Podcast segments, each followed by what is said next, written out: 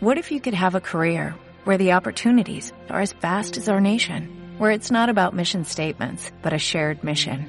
At U.S. Customs and Border Protection, we go beyond to protect more than borders, from ship to shore, air to ground, cities to local communities. CBP agents and officers are keeping people safe. Join U.S. Customs and Border Protection and go beyond for something far greater than yourself. Learn more at cbp.gov/careers.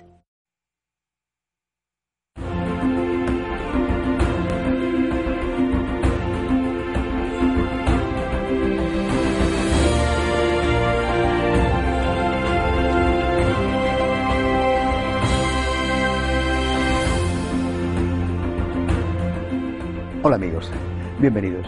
Bienvenidos un día más a esta serie dedicada a la vocación cristiana, a la vocación a seguir a Jesús. He dedicado los últimos dos programas a hablar de la vocación del laico, una vocación que interesa y afecta a la práctica totalidad, a la inmensa mayoría de los bautizados, porque es, eh, la vocación del laico es la que eligen eh, casi todos los católicos. Bueno, pero no todos, evidentemente hay dos sectores más que tienen, el Señor les llama a otra vocación, la vocación de los religiosos, religiosos y religiosas, y la vocación de los sacerdotes diocesanos. Meditaré sobre, dedicaré tres programas a estas dos vocaciones, este y el siguiente, quiero hablar de la vocación a la vida religiosa. La vocación a la vida religiosa es lo mismo que las otras vocaciones, lo mismo, es un encuentro con Jesús. Esto es lo primero. Alguien se encuentra con alguien, una persona se encuentra con otra persona. Hay alguien que ha salido a tu encuentro y te ha encontrado. Te ha encontrado y tú te has dejado encontrar. ¿eh? Se cumple aquella palabra del profeta, tú me sedujiste, Señor, y yo me dejé seducir. Alguien salió a tu encuentro desde, desde el vientre materno, ¿eh? Eh, ya estaba pensando en cada uno de nosotros. alguien salió a tu encuentro, Jesucristo, Alguien salió a tu encuentro y te encontró, y tú te dejaste encontrar. Alguien te dijo en un momento dado de la vida, en la niñez, ¿verdad? Eh, en la adolescencia, en la juventud, o más tarde en la vida adulta, alguien te dijo, yo te quiero mucho, soy el que más te quiere en el mundo. Y tú comprendiste y entendiste que tu vida no tenía sentido más que para entregarte a Él. Eh, es algo parecido a lo que hace el laico también, ¿verdad? Pero con una diferencia. Eh, les decía a ustedes cómo el laico proyecta su encuentro con el Señor en la familia. ¿eh? Eh, es en la familia donde, es preferentemente en la familia, no solo la familia, donde el laico va a encontrarse con Cristo. Hay un encuentro individual, porque es persona a persona, alguien con alguien, Jesús con el alma, hay un encuentro individual, pero que se realiza en la familia. Bueno, mientras que para el religioso, aunque también hay una familia, la vida de comunidad de la cual hablaré, eh, sin embargo, ese encuentro es mucho más exclusivo. No es un encuentro excluyente, pero sí es un encuentro más radical, más íntimo. Esta es la primera característica de la vida religiosa, de la vida consagrada, llamémoslo así, porque no solamente afecta a los religiosos, hay eh, diversas formas de vida consagrada, ¿verdad? Por ejemplo, los institutos seculares, etcétera. Bueno, llamémosle vida consagrada. ¿eh? Bueno, pues este encuentro con el Señor, un encuentro que llena completamente el alma, ¿eh? un encuentro mm, que no se comparte de alguna manera, ¿no? aunque se va a compartir porque se vive en comunidad, por ejemplo, pero que no se comparte porque es profundamente íntimo y radical, es la primera característica de la vida consagrada. La persona se consagra totalmente a Cristo. Sus afectos, su cuerpo, su vida entera, con todo lo que es y con todo lo que tiene, son para el Señor. Fíjense que eso no significa que no tenga otros afectos. ¿eh? tiene otros afectos, debe de tenerlos incluso, por ejemplo, su familia de sangre, ¿no? ¿Eh? Sigue amando a sus padres, a sus hermanos, ¿eh? o sus amigos, ¿verdad? Eh, los que tenía antes de entrar en la vida consagrada, o los que va a ir haciendo, incluso muchos de ellos ligados a su vida pastoral. Pero es muy evidente que Cristo ocupa esa prioridad, ese primer lugar. cuando Santa Teresa afirma solo Dios basta, no dice solo Dios, como si no pudiera amar a nadie más que a Dios. Ella sentía, por ejemplo, un gran afecto por San Juan de la Cruz, por poner un ejemplo, ¿verdad? Eh, pero es solo Dios basta, o sea, Dios en el primer lugar. Y, esa es la primera característica que, a cualquiera de nosotros eh, se, nos, se nos muestra cuando nos fijamos en los consagrados, sea cual sea su manifestación. La segunda característica ligada a esta es que los religiosos ponen de manifiesto en la tierra lo que será de alguna manera la vida en el cielo. Es lo que se llama la anticipación escatológica, es decir, en el cielo ya no importará muchas de las cosas que aquí sí que importan, ¿verdad? En el cielo se vivirá de otra manera. Bueno, pues una especie, una especie de cielo en la tierra es lo que debería de ser debería de ser, por lo menos, la vida religiosa, la vida consagrada, ¿verdad? Una especie de cielo en la tierra. Los religiosos ponen de manifiesto esa anticipación de lo que un día será, lo ponen de manifiesto, lo intentan practicar y aplicar aquí en la tierra. ¿por qué? Porque ellos mm, dan prioridad al ser antes que al hacer. Y son, por su propia existencia, son una llamada de atención una llamada de atención a todos nosotros, a cualquiera de nosotros, para advertirnos de que tengamos cuidado y no valoremos tanto, de una manera tan exagerada como a veces hacemos, el hacer a costa del ser. Lo importante es lo que somos, no lo que hacemos. Lo que hacemos es importante en la medida en que es consecuencia de lo que somos. Y si esto lo trasladamos a otro ámbito de comparación, lo importante es lo que somos y no lo que tenemos, ¿eh? porque hasta ahí hemos llegado en este momento, ¿verdad? Una persona es importante en función de lo que tiene, tanto si se lo ha ganado como si se lo han regalado. ¿eh? Lo que tienes, título universitario, dinero, posición social, lo que sea, lo que tienes es lo que te hace importante. El religioso, el consagrado, está haciendo una llamada a la sociedad una llamada profética, una llamada de atención, una advertencia de decir no, no es así. En este tipo de mundo tan materialista, ojo, porque es mucho más importante lo que se es que lo que se hace o que lo que se tiene. Incluso los religiosos llamados de vida activa, que, que mm, van a hacer muchas cosas y muchas cosas importantes, incluso ellos son en sí mismos una llamada a cada uno de nosotros, a todos nosotros, a que nos demos cuenta de que lo importante es el ser y no el hacer y mucho menos el tener.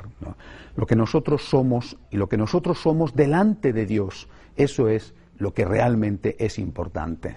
San Francisco de Asís en uno de sus, de sus escritos, y escribió poquísimo, ¿verdad? unos escritos que se llamaron avisos espirituales, decía, el hombre es lo que es ante Dios. El hombre es lo que es ante Dios, no lo que los demás piensan de él, eh, la fama, para bien o para mal. el hombre es lo que es ante Dios. ¿verdad? Y, creo que eso todos los religiosos, todos los consagrados lo están mostrando a la sociedad. Una tercera característica propia de la vida consagrada, hoy voy a dedicar el programa a estas características comunes y si Dios quiere la semana que viene hablaré ya de algunas formas de vida consagrada, una característica propia, tercera característica propia de la vida consagrada, es la vida en común. Esto es un elemento fundamental, la vida en común. La vida en común no es fácil, no es fácil, eh, pero no es fácil en ningún aspecto, en ningún sitio. O sea, eh, no es fácil en la familia tampoco, ¿no? Eh, claro, en la vida, en la vida consagrada, aparentemente por lo menos en una primera visión es más difícil porque, porque no te atrae el sexo, no te atrae la complementariedad de sexos ni el ejercicio legítimo del acto sexual que tiene lugar dentro del matrimonio. Bueno, entonces eso lo haría aún más complejo, ¿verdad? Eh, bueno, desde luego no es fácil. A su favor cuenta con que, eh, por lo menos así debería de ser, ¿verdad? Las personas que se consagran son personas que han elegido a Dios, que quieren amar como Dios nos enseña y por lo tanto eh, suplen otro tipo de, atractivos o de lazos de unión, los suplen con una gran dosis de generosidad, de capacidad de convivencia, de ser, eh, de estar pendientes eh, del otro, de ponerse en el lugar del otro, de amar al otro, no por motivos afectivos humanos, sino por motivos estrictamente espirituales. Bueno, sabemos perfectamente que la vida en común Nunca ha sido fácil, creo que hoy no es, no es fácil, eh, no sé si más o menos que en otras épocas, pero no lo es. O sea, uno piensa a veces que su época es la más dura, ¿no? Recuerdo aquella máxima de un, de un santo antiguo que decía, mea máxima penitencia vita communis est, es decir, mi mayor penitencia es la vida común.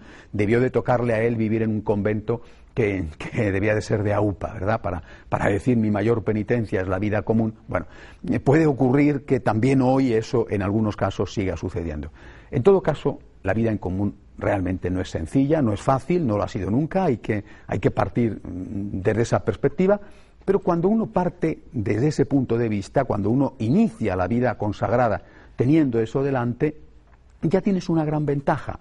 Es decir, eh, muchas veces los casados se casan pensando que van a encontrar el cielo y la tierra, ¿verdad?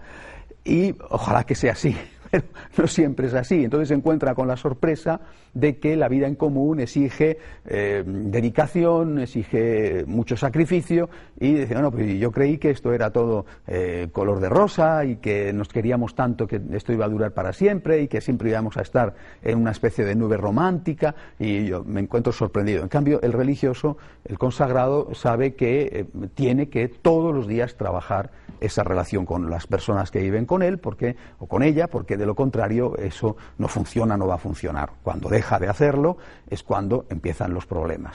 No cabe duda de que hay un problema hoy en la vida consagrada en general, en algunas instituciones será mayor que en otras, por supuesto, pero hay un problema con respecto a la vida en común. Pero es que ese problema está en toda la sociedad. Basta con ver la, enorme cantidad, por desgracia, de matrimonios que se rompen, ¿no? Y, tenían los lazos del afecto, los lazos de la carne, los lazos de los hijos, etcétera, ¿no? Y sin embargo se rompen. Por lo tanto, el problema hoy es general, es un problema de una cierta incapacidad para la convivencia, lo cual exige mucha más espiritualidad.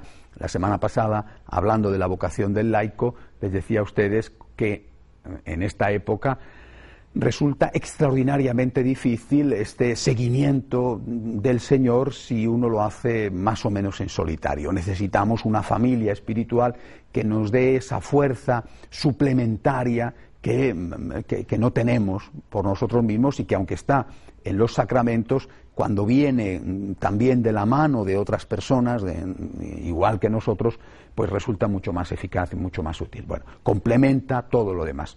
Bueno, algo parecido hay que decir de la vida religiosa, de la vida consagrada. Lo que pasa es que la vida consagrada ya es en sí misma una familia espiritual. Pero para que esa familia espiritual no se convierta en algo mortecino, ¿verdad? Lo que hay que hacer es mantener muy viva, muy encendida la llama de la espiritualidad. ¿eh? O sea, cuando en una comunidad, en una, en una, familia religiosa, una familia consagrada, se ha ido produciendo una relajación en, los elementos individuales, de la, parte individual de la unión con el Señor, naturalmente eso se produce, se traduce en un deterioro de la vida común. Y entonces lo que era un motivo de ayuda se convierte en una dificultad mayor. Uno puede estar eh, terriblemente solo rodeado de personas. y a veces, a veces se cumple aquello de que más vale estar solo que mal acompañado. Es decir, puede llegar algunos casos extremos a que la situación sea tan difícil que eh, se convierta en un infierno. Pero para que eso no suceda, y, no debería de suceder nunca, lo que hay que hacer es acentuar la vida espiritual, es decir, que la persona y el conjunto, es decir, la comunidad, tenga una vida espiritual más estrecha. Cuarta característica de la vida religiosa, bueno, pues eh, quizá lo más conocido por todos, ¿verdad? Los votos, ¿no? Los tres votos, el voto de pobreza, el voto de castidad y el voto de obediencia. Bueno, naturalmente eh, son cosas super oídas, ¿no? Y que todo el mundo más o menos sabe en qué consisten los tres votos, por si acaso, de todas las formas, voy a decir algo muy básico sobre ellos, porque hacer un desarrollo de cada uno de los votos requeriría no solo un programa, sino una serie entera de 13 programas para cada uno de los votos, ¿no? Por la pobreza, la persona corta eh, con, con, el instinto de propiedad, ¿no? que es un instinto fuerte en el ser humano, ¿verdad? eh, hasta cierto punto, además, un instinto legítimo porque nos, nos ayuda a la supervivencia. ¿no? la, Iglesia no condena la propiedad privada de los bienes, por ejemplo, lo que dice es que hay una hipoteca social sobre esos bienes y que por lo tanto tienes que tener en cuenta las necesidades de los demás. Pero la propiedad privada no está condenada por la Iglesia. Otra cosa es cómo se ha conseguido esa propiedad privada, etcétera. Bueno, pues bien, con, con el voto de pobreza se hace un gesto de extraordinaria renuncia tú cortas con, algo que hasta cierto punto es instintivo, ¿verdad? Y que es legítimo, ¿no? Y aceptas no poseer nunca nada, ¿eh? no llamar nunca nada a nada que sea, a, a, ninguna cosa llamarla propia, ¿no? Nunca llamar a nada propio, decir que algo es tuyo, no, nada es mío, yo no tengo nada. La ropa que llevo no es mía, la uso, pero no es mía. El reloj que llevo no es mío, lo uso, pero no es mío. La casa en la que vivo no es mía, la uso, pero no es mía. Es decir, la comunidad religiosa es la dueña. Yo, miembro de esa comunidad religiosa, utilizo una serie de bienes con una actitud de desprendimiento. Bueno, ¿y por qué la comunidad sí y el individuo no? Esta es una característica propia de la vida consagrada y es que efectivamente para poder desarrollar sus actividades colegios, hospitales, eh, parroquias, en fin, las actividades que tengan, incluso las monjas de clausura tienen que vivir en algún sitio, la comunidad sí que tiene una necesidad de poseer, eh, porque, porque somos seres humanos y tenemos que tener un sitio donde vivir, un sitio donde dormir. Pero eso la comunidad, pero no tú.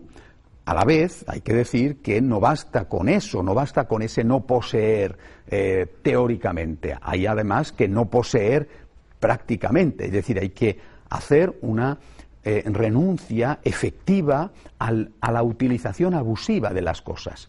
Por eso la pobreza no es una mera cuestión legal, la pobreza es también una cuestión espiritual. Yo renuncio al consumismo no puedo renunciar al consumo, tengo que comer, tengo que beber, tengo que dormir, necesito de vez en cuando distraerme, claro, viajo, yo no puedo renunciar al uso de las cosas, porque solamente lo haré el día que me muera, claro, pero mientras tanto las necesito. Lo que sí que renuncio es al consumismo. Y en ese sentido, si la vida consagrada fuera lo que debe de ser, se convertiría en una poderosa llamada de atención a una sociedad profundamente consumista. no necesitamos tanto para ser felices. Realmente no necesitamos tanto para ser felices. Yo no sé si ustedes han ido alguna vez a un monasterio de clausura. El impacto siempre es el mismo. Siempre. Ver unas monjas, o unos religiosos, pero sobre todo las monjas, ver a unas monjas tan contentas, tan, tan risueñas, tan alegres, y te das cuenta de que esas mujeres no tienen prácticamente nada.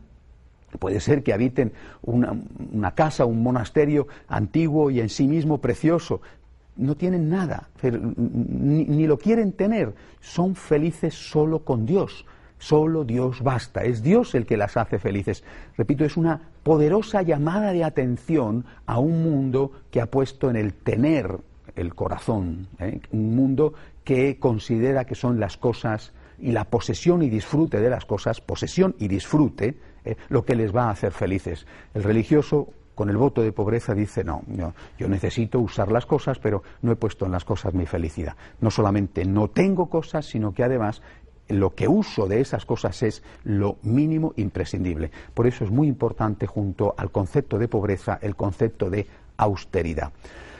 El de obediencia, el voto de obediencia por el cual eh, ese otro instinto que es el de decidir por nosotros mismos lo que queremos hacer, que no es un instinto malo, ¿verdad?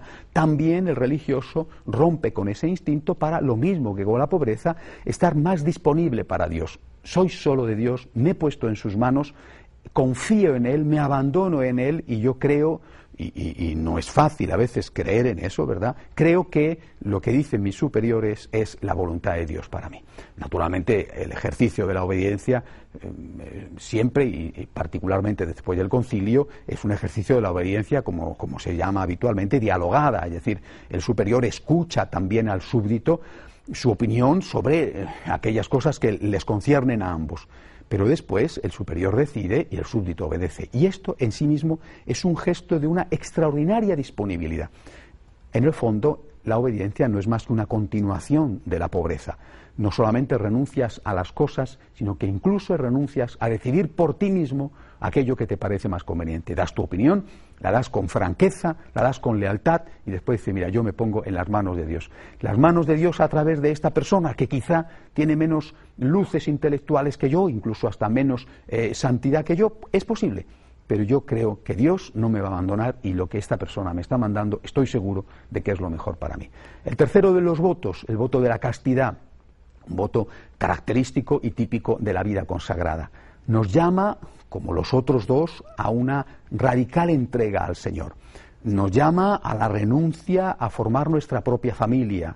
Y esto es algo difícil, ¿verdad? Nos llama a la renuncia a ese otro instinto que no es solo el instinto del sexo, sino es también el instinto de tener hijos, ¿no? que, es, que es seguramente lo que más cuesta, ¿no? sobre todo en una primera etapa, cuando uno está haciendo el discernimiento vocacional, lo que más te cuesta es decir, ay, pero yo quisiera tener una familia, yo quisiera tener unos hijos, ¿no? te sientes muy atraído hacia eso, ¿verdad? Y, no es que eso mm, sea malo, al contrario, es una cosa muy buena, pero tú sabes que Dios te llama a un sacrificio, a una entrega todavía mayor, ¿para qué? Para que otros que no tienen padres, por ejemplo, puedan tener a alguien que se dedique a ellos, y para que otros puedan encontrarse con eh, unos padres adoptivos. Es decir, tú no tienes hijos propios, pero a lo largo de tu vida vas a tener muchísimos hijos espirituales.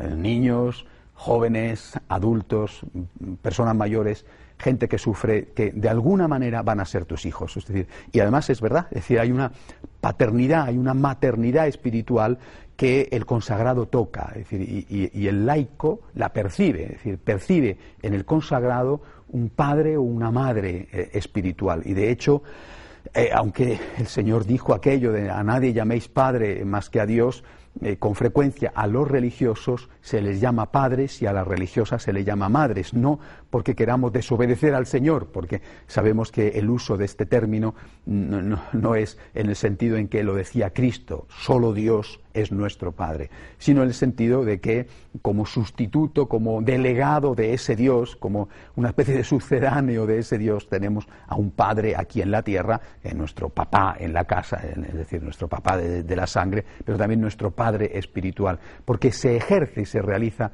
efectivamente una paternidad espiritual.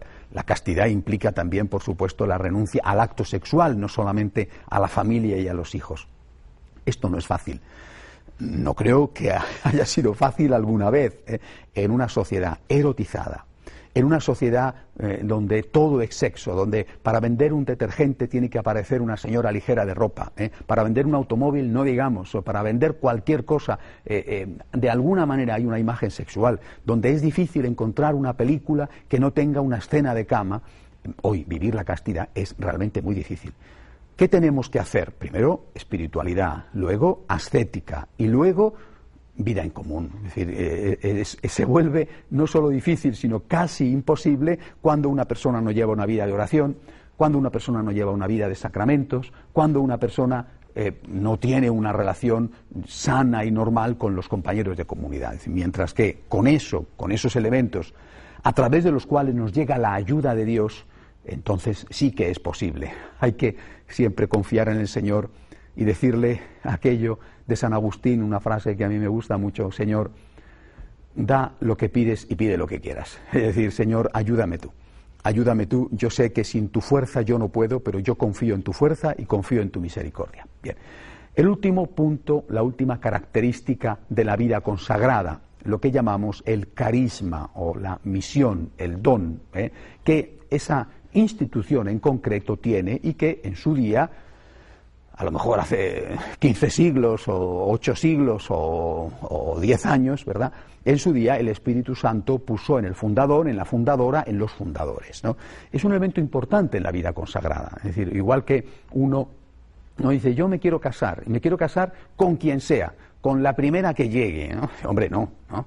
Pero tú te quieres casar, sabes que tu vocación es formar una familia, pero, pero eh, no, te puedes casar con la primera o con el primero que llegue, tienes que ver qué persona es la que se adapta a ti y que tú te adaptas a ella, ¿no? Esto lo hacemos o lo hace cualquiera, ¿verdad? Bueno, pues exactamente igual en la vida consagrada es muy importante el carisma. Hay muchos carismas, unos son de vida contemplativa, otros son de vida activa. En el programa de la semana que viene eh, hablaré sobre esto, lo dedicaré a este punto. Hay muchos carismas, bueno, estupendo, ¿no? Hay muchos carismas, pero no todos valemos para todo, ¿no? sé yo, yo, por ejemplo, me, siento muy atraído por la clausura, me gusta mucho y, tengo sobre todo monjas de clausura, eh, algunas de ellas, eh, también se lo comentaré la semana que viene, con las que me siento eh, espiritualmente ligado con, con, una afinidad muy íntima. ellas rezan por mí, yo rezo por ellas, bueno pero yo creo que yo no valdría para la clausura, creo que no valdría, seguramente habría terminado mal. ¿no? Creo, vamos, a lo mejor estoy equivocado, pero creo que no valdría para la clausura. No todo el mundo vale para lo mismo, ¿no? a lo mejor hay personas que, bueno, no sé, que le dices, tienes que dedicarte a la enseñanza. Y dice, yo es que no valgo para los niños, me ponen nerviosos los niños, en fin, muy, muy, muy bonitos, muy simpáticos, pero yo no, los soporto, ¿no? En cambio, esa persona, pues, eh, eh, tiene más capacidad para estar en un hospital, cuidando enfermos. Y otro, en cambio, entra a un hospital y se marea, ¿no? y, disfruta de estar con niños. Es decir, el carisma, la misión, eh, tanto si es una perspectiva espiritual, por ejemplo, el carisma de la obediencia que tienen los jesuitas, el carisma de la pobreza que tienen los franciscanos, bueno, el carisma del agradecimiento que tenemos los franciscanos de María, bueno, pues el carisma forma parte de la consagración uno entra en un sitio porque en ese sitio, uno, con ese sitio, con esa espiritualidad, uno se siente especialmente identificado. No es que sigue al fundador, nunca se sigue al fundador, se sigue a Jesucristo. Ahora bien, se sigue a Jesucristo imitando al fundador. Vamos a continuar con este tema la semana que viene, es un tema muy importante y ojalá que muchos de los que lo han estado viendo empiecen ya a preguntarse ¿Me llamará a mí Dios a la vida consagrada? Si alguno quiere, ya sabe cuál es mi correo para que pueda escribirme. Adiós, hasta la semana que viene,